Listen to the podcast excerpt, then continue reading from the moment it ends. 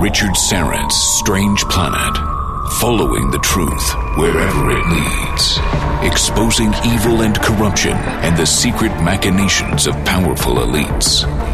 Revealing the high strangeness beneath the surface of our supposed reality. Coming to you from the Great White North and his studio beneath the stairs. Here's Richard.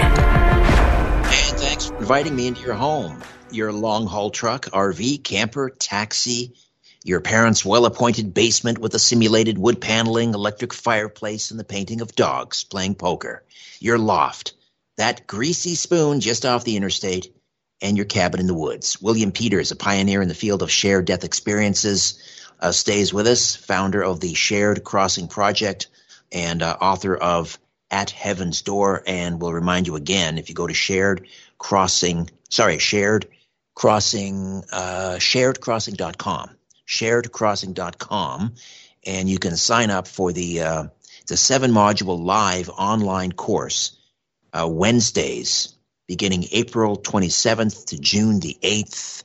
Again, sharedcrossing.com. And uh, what is the uh, the code that uh, my listeners can use for a, a 10% discount? Uh, shared crossing, that's all caps, then the number 10 for 10% off. Shared crossing, all in caps, and then the number 10. All right. Um, let's kind of reset because this is hour two, and there may be some uh, people just joining the program. Give us give us the definition for a uh, shared death experience or SDE. Yeah, so a shared death experience occurs when somebody dies and a loved one, caregiver, and some cases a, a, a bystander reports that they feel like they shared in the dying person's transition from their human existence in their you know in their human body into an afterlife. And this is typically uh, you know the phenomena are these phenomena that in our culture we relate to as near death experience phenomena. So uh, out of body experiences visionary realms heavenly realms past life review excuse me life reviews of either the dying or your time together with the dying. There's light is a big feature of this. You're often traveling in a cylinder of light or towards a big luminous light and you see deceased loved ones as a greeting party, elevated beings of all types that can appear as angels or uh, light beings, spirit guides, what have you. Oh, and of course, the most common phenomena is that the experiencer, surviving loved one or caregiver, reports seeing the dying in this transition.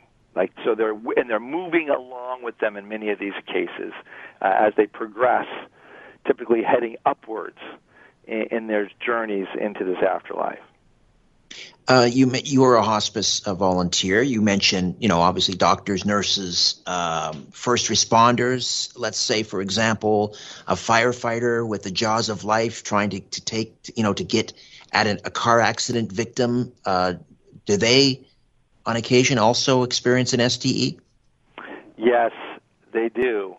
And this is one of the focus points of the Shared Crossing Project, and that is advocacy for the knowledge of these experiences for first responders of all kinds because I've done, there are a few studies out there that talk about um, spiritual experiences for first responders where they feel like the spirit of the deceased came to them and they somehow didn't know what to didn't know how to make sense of it and it kind of freaked them out and yes so in my experience when I've worked with first responders in this regards is by teaching them about the shared death experience and the various phenomena the first responders have these aha moments like oh wait a minute I was just with them. That makes sense. It's like, oh, I can let it go. I thought that somehow there was something weird about this, and that does, you know. Um, so, yes, first responders have these, and I and they need education and support around this, so they don't feel like um, they're being freaked out by a wayward spirit. And and I will say that these cultures, this is by the um, eh, by the expressions of the first responders we've interviewed, is that in some of these cultures, it's not really, um, shall we say, professionally acceptable to share about these experiences. So we're trying to change that because we want people to know, first responders and others, to know these experiences happen. They're actually, you know, more common than we know, and you may be gifted by a, someone dying coming to you to appreciate you or show you the other side or um, perhaps even deliver a message to a, a loved one, especially if it's a first responder dealing with a sudden, unexpected, tragic death. You may be the last person they communicate with in this way. Uh, we know that, that people that have near death experiences and come back, oftentimes that just changes mm-hmm. the trajectory of their life, you know, forever has such a profound impact. Sometimes I, have read there have actually been phys- physical changes in that person. In other words, they look different when they come back, and their life is never the same. And the things that they were interested in, they leave all of that behind. Sometimes it can be the end of relationships because those two people are they're strangers now.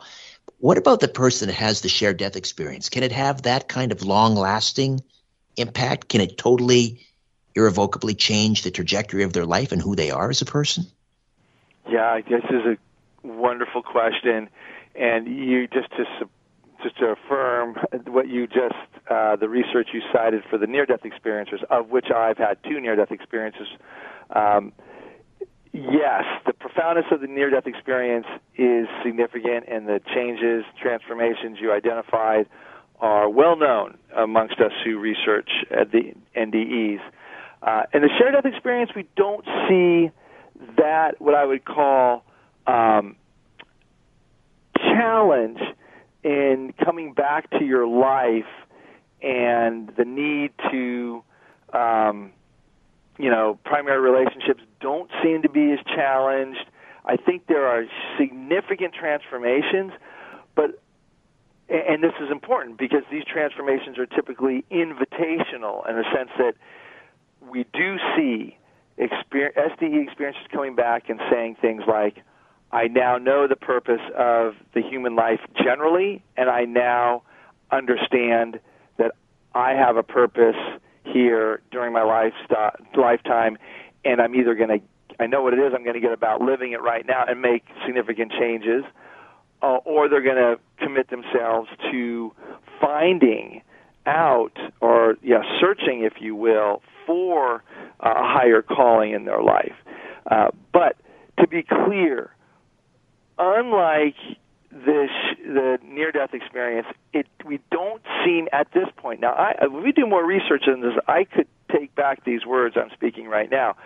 But it seems like shared death experiences, perhaps because they're witnesses to these experiences, they're witnessing a dying person's transition. They're not in, they're not experiencing a trauma. They're not experiencing uh, a direct threat to their life, the impact in that way is less. Um, and that doesn't mean that the transformation is less for the SDE experiencer. I think it's less when you fi- when you consider the physical challenges that so many NDEers have to come back and deal with because they've had a severe uh, brush with death that's compromised their physiology in some significant way. Uh, for the SDE, they come, they're, they're healthy in mind and body. They come back, and now their work is to integrate this experience. But it doesn't seem to have some of the uh, overt negative uh, ramifications that the NDEs have. How about your NDEs? Were they traumatic? Well, yes. Um, my first one was a high-speed skiing accident at 17 years old, uh, where I fractured um, the lumbars, lumbars uh, four and five, and some compression fracture that went also into uh, a sacroiliac one. So, yeah, that that almost, uh, as my orthopedic uh, surgeon indicated, that I was one thirty second of an inch away from being a paraplegic. Um, so that that was a, and I've lived in you know some degree of chronic pain and physical limitation for most of my adult life. That's a significant trauma at the level, not just physically with the pain and such, but also at the level of uh, identity. You know, who am I? I mean, I was the athlete prior to that time, and um, I never was able to regain that sense of uh, strength and confidence and and uh, vitality in my physical body. It's really been a struggle to maintain health and, and ease of movement. Uh, so those are significant traumas.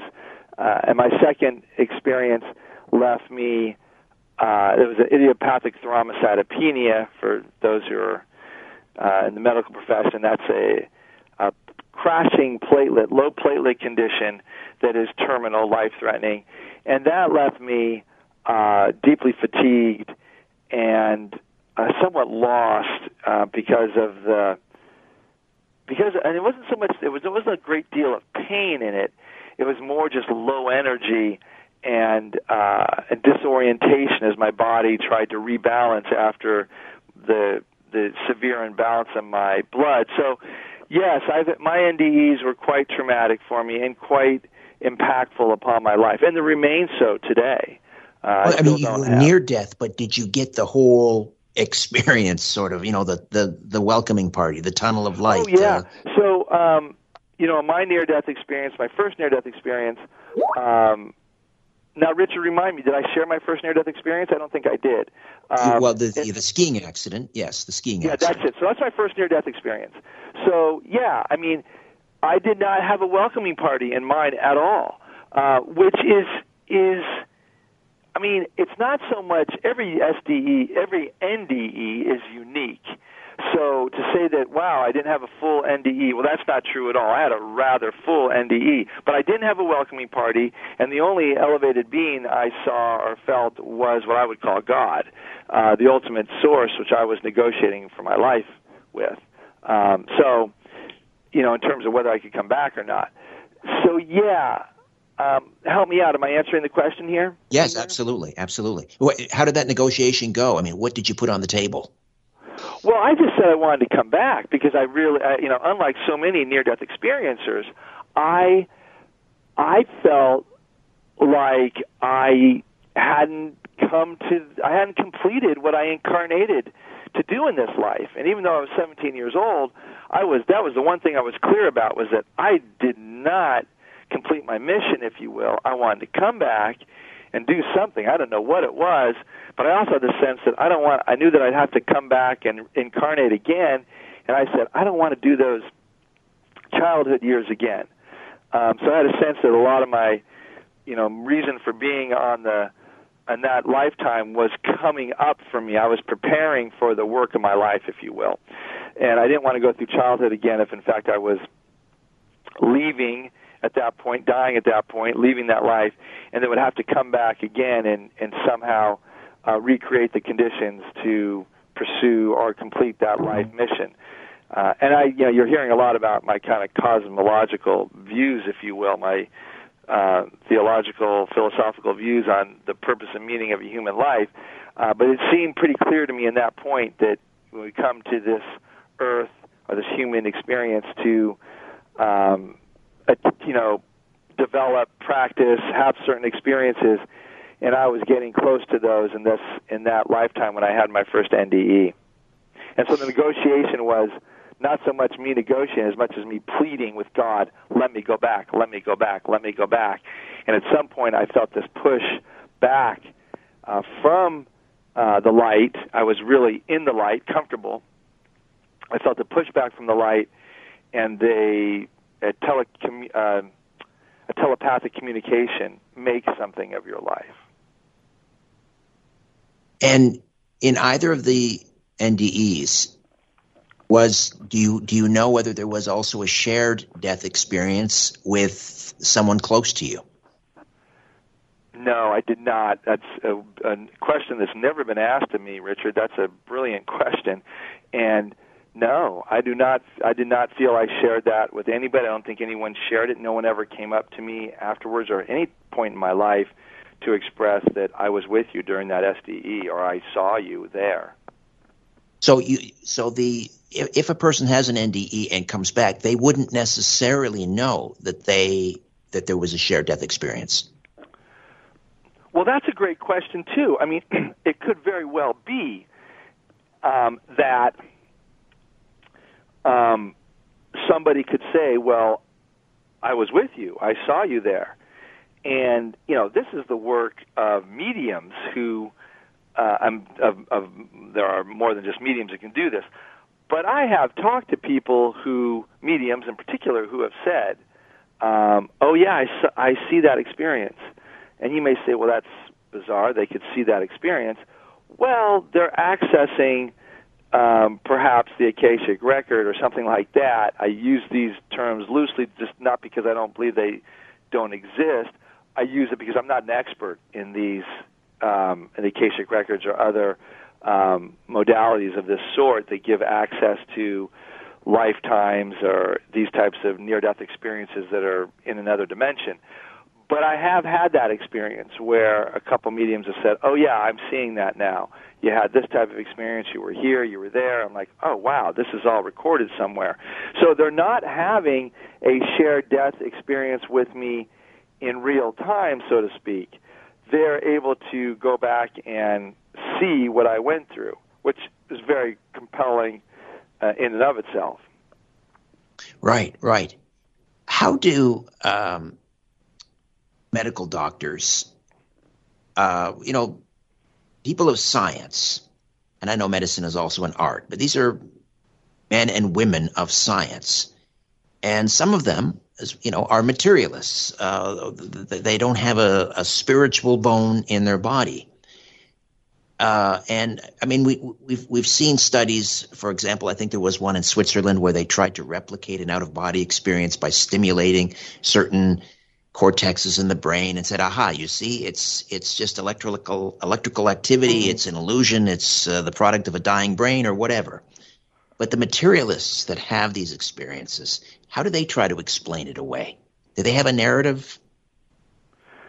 Well, you you're on it. I mean, the SDE is unexplainable to the scientific materialists of today and medical sciences who adhere to that um, scientific view.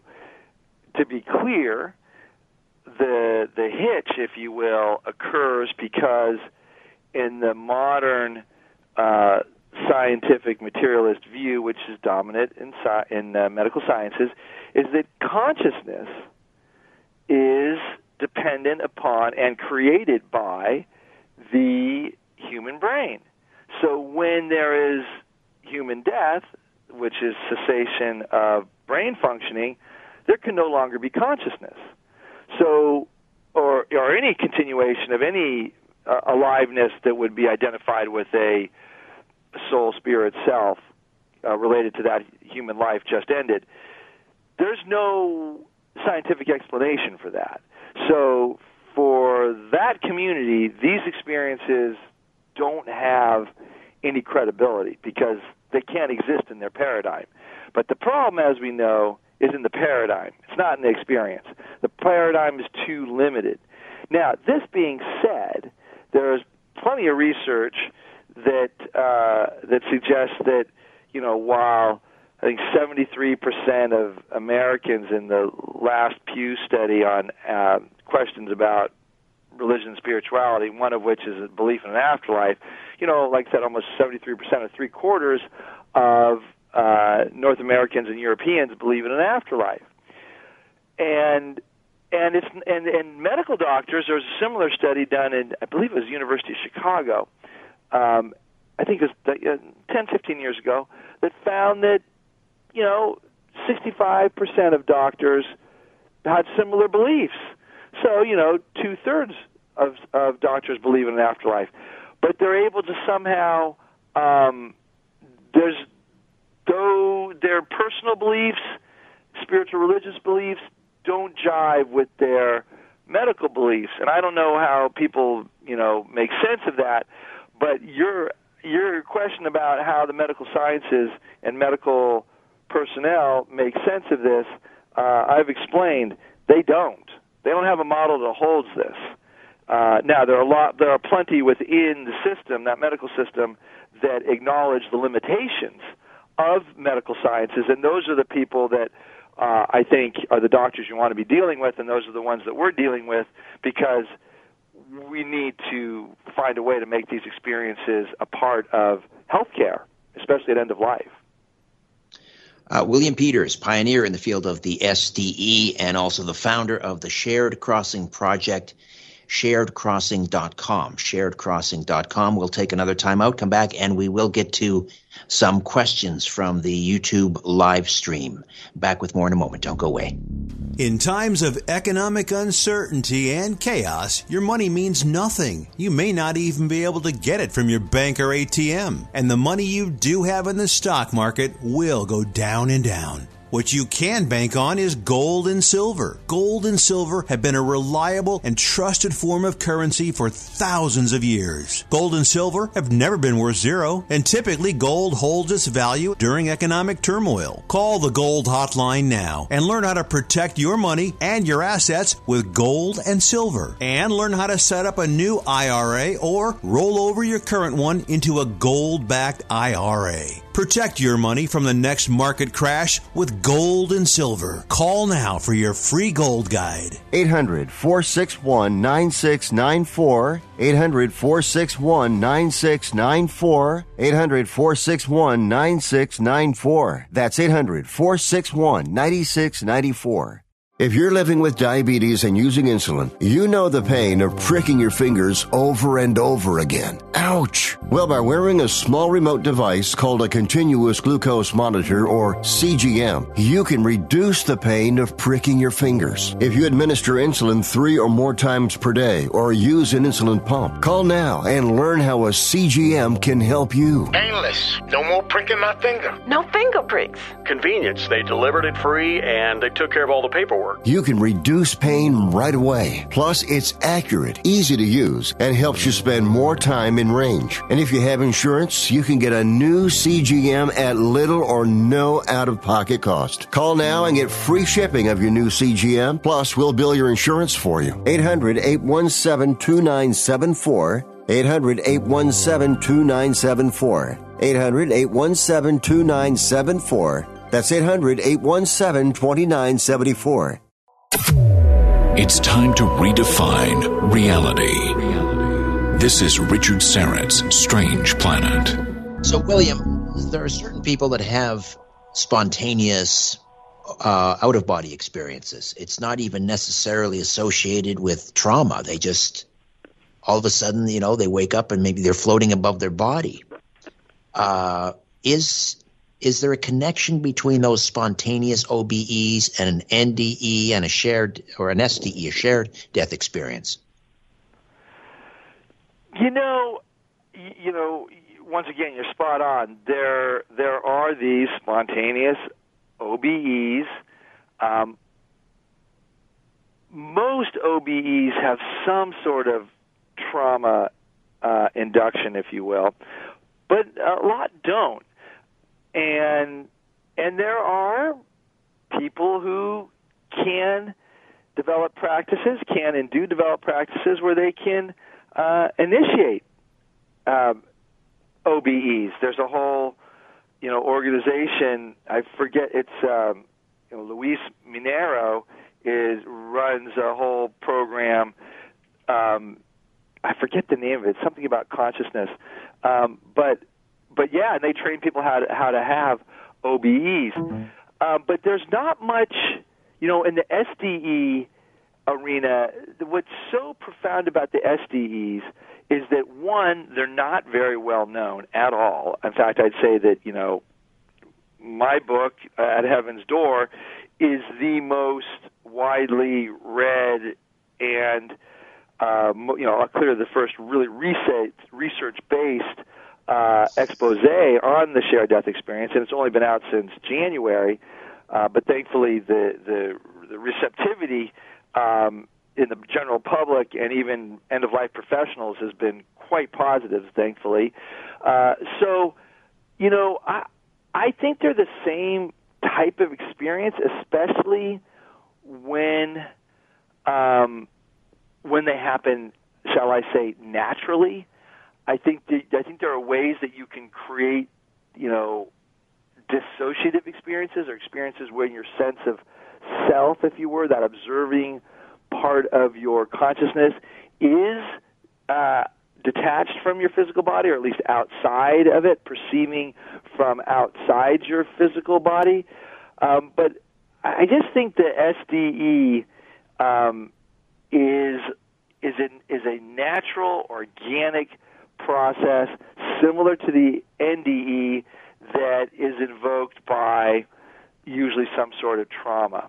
Um, yeah, I hope that makes sense in a certain way. But I'll yes. tell you one. I'll tell you that there will be more research in this area. This whole understanding of how one's consciousness can seemingly uh, have a perception, uh, a view of perception or perspective that is outside of the physical body and looking back at the physical human body. Uh, this is a rather um, profound um, reality that needs to be explored. All right, let's go to the YouTube live chat, and uh, you're going to get a, a, kick out of some of the handles here uh, from the YouTube live chat. Knot Gordian, K N O T, as in a uh, Gordian, not not Gordian asks, uh, William, have you ever heard of negative stories of NDEs or SDEs when somebody saw glimpses of uh, hell instead of heaven? Yes. So there is a good deal of research um, on negative or what they call distressing near death experiences. And the author on that, um, if you're interested in the literature, is I forget her first name, but her last name is Bush. And she just NDE researcher Bush, distressing S, uh, NDEs. You'll find her literature quite good, and she identified um, a number of, of types of distressing NDEs. It's important to note that the high number for distressing NDEs is, you know, I think it's something between three and ten percent. And she's up on this literature. I don't want to overstep my bounds here because she really is the expert. And she had one herself, and as a result, she uh, did a great deal of research on this and is, you know, like I said, she did a good deal of research, so she's the your ref, your source for that. But they happen in NDEs for sure. And even if you look at Eben Alexander's uh, uh, NDE when he had that um, was in a coma from a, a severe bout of spinal meningitis and E. coli, you know, and was unconscious for quite some time. He had a part of his uh, NDE where he describes what he calls the earthworm eye view, something like that, where it's dark and murky and confusing, and he's lost and it's stuck. You know, he's stuck, and but eventually that gives way to light, and then he goes into this really heavenly realms. Um, in the SDE, you know, I've heard, you know, we've studied deeply 250 cases. I've heard well over a thousand of these cases, and I have rarely heard a negative SDE, and when I do, it's it's a misinterpretation of the phenomena, and I help uh, normalize the phenomena, uh, kind of allow them to look at their experience differently, and they usually have a trans a transformation of their view from you know negative or scared or cautious to something more like, oh, curiosity or possibility of wonder and positivity in it. Um, because it's so easy, uh, if you don't know about the ND, SDE, just to be freaked out by it. Because if you don't, you know, believe in an afterlife or you don't um, know what to do with when you see angels or elevated beings or have a life review or sees heavenly realms, all that can be a bit freaky if you're of a more you know mainstream mindset. So I try to open the aperture at which they view the experience, support them with the evidence that these experiences happen, and give them the feature list, and have them begin a process of re-examining their experience from the possibility that this may that these happen, they're normal, and that there may actually be some positive gifts to be tapped from these experiences. Uh, any case studies involving someone on death row where, let's say, the, the person administering the lethal injection or you know, pulling the switch on the electric chair, if they had an SDE? I don't have any cases of the of those. I do not have any cases of that type of, um, you know, you're de- describing, and a, you know, a, this is a death row type case, which is obviously tragic. Uh, do have a number of cases, you know, half dozen, maybe up to a dozen, maybe, of patients using uh, medical aid and dying. And what's so interesting about this, Richard, is some of these cases suggest. Uh, I'll share one with you. Uh, this is a woman who was uh, exercising the medical aid in dying in California, and the SDE was reported by a good friend in Massachusetts. That's East Coast of the United States, of course. And what the experiencer suggested or shared with us, we'll call her Sonia, and she reports traveling with this her friend Denny. In fact, you know what? This is in the book, in my book, At Heaven's Door. So the full case is there if your viewers are interested. But what she reports is she reports going to meeting Denny, having this huge journey across rivers and deserts and then climbing ladders and elevating into the sky and seeing heavenly realms, finally coming to a party at which Denny is the uh, guest of honor, not uncommon, and there's all these people scurrying about to prepare for Denny's arrival. But what's interesting, and Sonia doesn't go into this as much in the book, but you know I've talked to her many times since, because this is a research question that came up afterwards, after I wrote the book, was that well, what's the possibility that she arrived early? And what, and you can see this if you look into Sonia's uh, account in my book. You can see that Sonia describes the people hosting the party as scurrying about, trying to get the meal ready. The guests haven't arrived. There were supposed to be these dancers to perform a dance for Danny as he arrived, but nothing's quite ready. And it may suggest that people that use physician aid in dying or other tragic, unexpected um, death occurrences may arrive too early. In other words, you know, and this challenges our sense that that the people on the other side, these wise beings, actually know everything. Because if they knew everything, uh-huh. then they know when we're arriving. They know that you know Denny in this case had chosen to to use medical aid in dying and was arriving earlier than anticipated if there was already an anticipated time. But I have a few cases like that, which to boil it down to the you know singular singular statement suggests that the dying when they use medical aid uh, and dying uh, seem to surprise or seem to arrive a bit earlier than the welcoming party had anticipated. That's interesting. Fascinating. Very interesting. All right. We'll uh, we'll take another time out uh, and uh, come back with more questions from our YouTube live chat. William Peters, and uh, he is the founder of the Shared Crossing Project, sharedcrossing.com. We'll remind you about that online course as well when we come back. Stay with us. I call it the miracle molecule, carbon 60 or C60 for my good friends at C60evo.com. And I take a tablespoon every morning. It delivers more than 172 times the power of vitamin C. C60 is a known antiviral, antioxidant, antibacterial, anti inflammatory. It's a remedy that works. C60 Evo users consistently enjoy better sleep and wake up feeling refreshed. This alone is worth the cost of the bottle. I sleep like a baby. I have no aches or pains. Zero. I'm 58 and I don't have a gray hair on my head. Get your miracle in a bottle, C60 from C60evo.com slash Richard hyphen Syrett. C60evo.com slash Richard hyphen Syrett.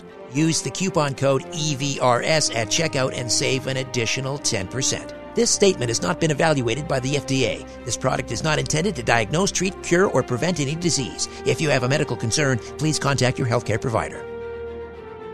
We've seen so many people making ridiculous money from crypto. But did you know it's easy for you to do the same? The Copy My Crypto membership site shows you the coins that the YouTuber James McMahon personally holds and allows you to copy him. You don't need to know a thing about crypto or how to invest as you simply do what he does. Let me tell you more about James. He runs the Crypto with James YouTube channel. Since March 2020, he's told his viewers to buy 26 crypto coins. Had you put in $100 into each each one, it would now be worth over $53,000. So if you'd like to join the 1,300 members who copy James, then stop what you're doing and head over to copymycrypto.com forward slash dollar. You'll not only find proof of everything I've said, but listeners get full access for just $1. You can't find this offer anywhere else, but act fast because the offer ends soon. That's copymycrypto.com forward slash dollar. Don't take this offer lightly. He's the real deal. Go visit the site now.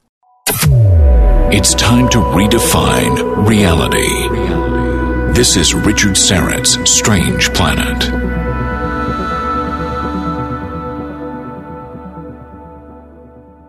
Getting into uh, NDEs for a moment here, the near-death experience, because they've been reported throughout throughout history. But has the advent of anesthesia perhaps diminished or or um, I don't know um, reduced the number of NDEs experienced because because of you know coming out of the fog of anesthesia? Perhaps people forget about them. Is there any way of even knowing that? I think your the comment you made at the close there, which is it's difficult to know. I think that's what is true is it's hard to know what the advent of anesthesia uh, how it impacts one's experience or one's ability to remember their NDE. Uh, one thing that's really uh, salient here is that Dr. Pim van Lommel uh, wrote a, you know, did research, actually a fabulous research article. He's a cardiologist, and he did a study on NDEs and his patients and other patients receiving cardiac uh, procedures, and he found that I believe a 17% of patients in his study who received a cardiac uh, interventions, usually surgical. And I, I, I do believe all of these uh, included anesthesia, but 70%, 17% of them reported a near-death experience. And that article was published in The Lancet, which is a very well-respected international medical journal. And then um, Pim wrote a beautiful book called Consciousness Beyond Life The Science of the Near Death Experience. And that book came out about a decade ago. It's a spectacular book, I might add. So uh, I would turn uh, that viewer's questions in that direction because Pim van Lommel looks really at the role of medical interventions uh, on people's capacity to have NDEs. The science of the NDE uh, that's interesting because, it, I mean, does that suggest that at, at some point we will understand the mechanics of an NDE or an uh, an SDE. Uh, I don't know. People often, you know, they talk about quantum physics. That seems to be the sort of the underlying, you know, answer to everything that we now consider to be paranormal. Uh, but, uh, I mean, are there are there is there a, a, field of, of science that actually believes that they can they can understand this, they can measure it, they can I don't know come up with a formula at some point for this? Well, I mean, honestly, this is kind of beyond my expertise. I mean, I'm a psychotherapist. I work with you know persons typically at the end of life or in grief and bereavement who have had these experiences and need to process, integrate them, and uh, you know, make meaning of them so they can go on living with the with with the benefits of these experiences because they're typically referred to as gifts. Uh, but um, and I help people, you know, throughout that entire process, the dying, the survivors, all everyone. Um, but the actual science about you know how these happen and why they happen to some, for me, a huge question which I am researching now is why do these experiences happen for some and why they don't happen for and not everybody? I mean, why do some people have them, some people don't? Um, that's a whole huge question, and obviously that involves. Um, I mean, I'm not looking for a theory of everything, if you will, to describe why the SDE happens why the NDE happens. I would love to stumble upon it, but my goal is really more how to help people have these experiences, how to have help people integrate them into their lives, and to highlight for the uh, medical community, end of life community, and, and general public at large uh, the real gifts of the SDE, the sense that you know human death is not an end but a doorway into uh, a benevolent afterlife, and that um, relationships with our loved ones seem to continue, and that the SDE uh, is a gateway experience into uh, another type of relationship, not a human relationship. I mean, you know, human death ends a human life, but it doesn't end a relationship between a human and the surviving consciousness. So, well, I got to uh, take another time off here. Pardon the interruption. When we come back, uh, maybe you can sort of uh, just give us. Uh, we, obviously, we want people to take the the seven uh, week course at sharedcrossing.com, but uh, maybe some some a few teases about how we can increase our our chances of of having an SDE if we have you know a loved one that's getting to, ready to cross over. Uh, William Peters stays with us from the Shared Crossing Project. Back with more in a moment. Do you owe the IRS $10,000 or more in back taxes? Are you being audited or investigated? Has the IRS sent you a letter demanding payment? You may not owe what they claim. Make this free call to the tax doctor now. Let them negotiate with the IRS on your behalf. 800 626 4512. 800 626 4512. That's 800 626 4512. The truth goes through three stages. First, it is ridiculed. ridiculed. Second, it is violently opposed. opposed.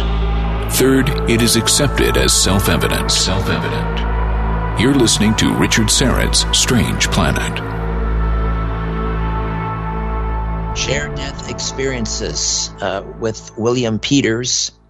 And we'll go back to the YouTube live chat. Joe asks Can deceased friends actually visit us in our dreams, or is that just us thinking and dreaming of them. Um, or maybe another way of sort of approaching that uh, that, that question would be, it, I mean, can that be part of the shared death experience? Is is uh, you know through the in, in, a dream state? Yeah, so super question, um, and one that we, uh, you know, my research team is discerning about, and we have a number of, um, you know, questions and and frameworks that allow us to tease these apart. So you can have an SDE when you're sleeping, but it wouldn't be in a dream state. It would be a visionary realm of sorts. And I say that because people, when we ask them, will say, oh no, this was more than a dream. It was more real than my typical dreams, and it wasn't fragmented. It wasn't, you know, it didn't have kind of the, the incoherence and people from different state parts of our lives and distortion. The, the, that's typical dream life these SDEs, as with dream visions and visitations, uh, if they happen in while when sleeping, they're radically different than dreams. So completely different um, phenomena because of the clarity, because of the heightened sense of reality, if they will, because uh, the people say they're more real than real, and and so they're so they're you know qualitatively different in that regard. Uh, and then in terms of whether they're an SDE or a vision or visitation depends on the the messaging in it or the yeah the phenomenological value as we say. So in an SDE you you there has to be the sense that you're participating in some sort of journey. You're observing you're watching you're accompanying or you're guiding. Sometimes you get called in actually to guide the dying along the way but it's really about the the deceased person's initial uh, journey from this life into the into an afterlife. Visions and visitations are are different. They usually have messages involved, and they usually appear right in front of or in some way to the surviving loved one, and they they appear somewhat stationary. They're not moving. They're there. They have a message. They're usually wearing some sort of, presenting with some sort of identifiable clothing or expression or something that is known to the experiencer as validation for who this person is. Yeah, so they're different. They're different in that way. But great question, and one we we uh, ferret out quite a bit. All right, so I know this is uh, something that you you delve into in the seven week course again at uh, sharedcrossing.com wednesdays 5 to 6.30 pacific uh, p.m uh, april 27th to june the 8th use the code shared crossing and the numeral 10 all caps shared crossing and the number 10 for a, a 10% discount uh, discount. Uh, and that is how how can you um, maybe increase your chances of having a shared death experience? Yes what we have found in the research is that about two thirds of our shared death experience research participants have some sort of mindfulness meditative practice. And that means they either pray or meditate or do yoga or a martial art or walk in nature. They have some sort of practice that allows them to both be receptive and attune, if you will, to their self, their surroundings, and to others, uh, and also to have these receptive qualities that involve kind of a, a heightened awareness of their feelings and sensations, their phenomenological experience.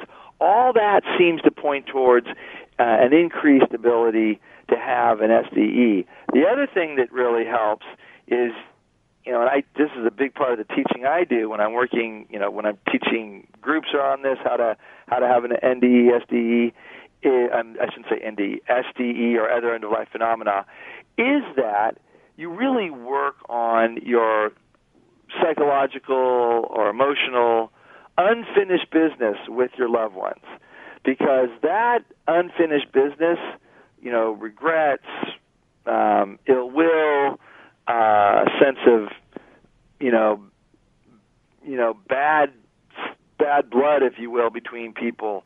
Uh, unfinished business needs to be addressed because if it doesn't get addressed, it serves as a hook to keep the dying here and to keep some interference in the clear spiritual communication um, between the dying and the surviving loved one.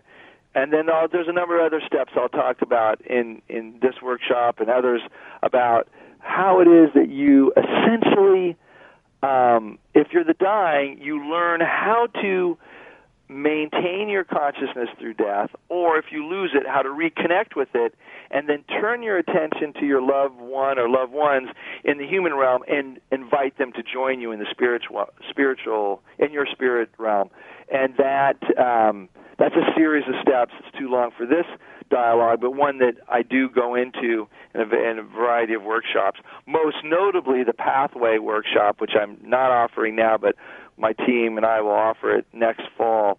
Um, yeah, but another thing is you need to know about these experiences. I say the first step in any training to have an SDE, I I think you can have them spontaneously for sure, and all and most of our research participants uh, have had them. Um, but to know that it exists and it's a possibility, and to know a lot about it, and to know how you might be, what the phenomena are, the features are that you can be aware of if you're with somebody dying, or if you're remote and don't know someone's dying, but you end up having these features, then you can you can welcome them, and they serve as kind of portals to go deeper into this experience. Really important data point: 41% of all SDE experiencers in our research have more than one, which suggests that once you have one, you can have more. So the gate here to get through is how do you have your first SDE? Because after that, you're likely to have more. And I'm a perfect example of that. I've had numerous ones because now I feel like I'm I've kind of I know the doorways, and when that door opens, I'm going to say yes, I'm ready to go. Uh, so so a great question and an important one. So I appreciate it. Um, but you know, one other thing to say to your listeners here, Richard, is at the sharedcrossing.com, we have a story library. You can go right to our website, go right there. On the story library, you can hear about eight different SDE experiences from our uh, from our research participants. They're short. They're like you know three, four, five minutes, but they really give you an idea for the SDE um, initially. Anyway, there's you know the best description that I could provide was actually in the book because I had a lot more time to do so. I can provide a lot more background information. But it's you know, but I think if your listeners really want to have these SDEs with themselves, you know, themselves with their loved ones, what have you, it's really important to know about them because getting comfortable with each of these features then will serve as a as a doorway, an entryway into the experience. Uh, I mean, obviously, you know, we, we all we all want to live long, healthy lives, um, but uh, do you now look not to not look forward to death, but are you excited at the prospect of death? I'm, you know, I uh, my friends joke about this with me. They they tease me and say, "You're ready to go right now, William." Um, and that's true. If you know, if it's time for me to go, I I can't I don't notice within me any fear of death or any anxiety about death. I'm excited about it when it happens. The most important thing for me, and I would say to your viewers as well, is that we understand that we're here to to to be and do certain things, to have certain experiences, perhaps to evolve certain characteristics, you know, virtues or what have you, develop in some way. Make sure that you get that done first because uh, it seems like if you don't, uh, you might have to come back again and do it. Do it, and now you hear the bias there that might suggest that um, I'm I'm not so excited about having to come back again. Um, well, everything I know suggests that the afterlife um, in the spirit realm is is is a lot more enjoyable than being here. Not that there's not joy to be had here. This realm has a you know as the Buddhists say, ten thousand joys 10,000 sorrows. We're fine with the joys. It's the sorrows that get us to get us hook, hooked up here and, and stay, you know, make us suffer, if you will. So um, I think you know my goal is to just live fully and and and hopefully have the ability and insight to uh, do what I came here to do, which I'm, I'm, you know, feeling pretty strongly that the, the teaching I'm doing is, is, is what I'm supposed to be doing here about the SDE. Well, William, always enjoy uh, chatting with you. Uh, thank you so much for this. Richard, thank you so much for having me on your show, and uh, yeah, it's just always a pleasure to be with you. William Peters, Shared Crossing Project, and the website sharedcrossing.com. Uh, don't forget the book At Heaven's Door. That's available uh, everywhere, Amazon and uh, wherever you buy your books. All right, that's it for me. My thanks to Ryan and Carlos. I'll be back next week with a brand new program. In the meantime, don't be afraid. There's nothing concealed that won't be revealed and nothing hidden that won't be made known. What you hear in the dark, speak in the light. What I say in a whisper, proclaim from the housetops. Move over, Aphrodite. I'm coming home. Good night.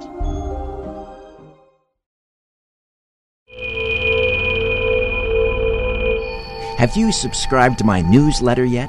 It's fast easy, and absolutely free. Just go to my website, strangeplanet.ca, strangeplanet.ca, and then click on subscribe. All I need is your email address, and that's it. Then, once a month, you'll receive my newsletter, Inner Sanctum, in your email inbox. The Inner Sanctum contains a monthly brief, a column of my analysis of the news and opinions. There's a This Month in UFO or Conspiracy History a look ahead to an upcoming episode of this radio program, a book club, my podcast pick of the month, a spotlight on a previous guest, and much more. Join the Strange Planet community by signing up for your free subscription to Inner Sanctum. Again, go to strangeplanet.ca, strangeplanet.ca, and click on subscribe. It's a strange planet. Read all about it.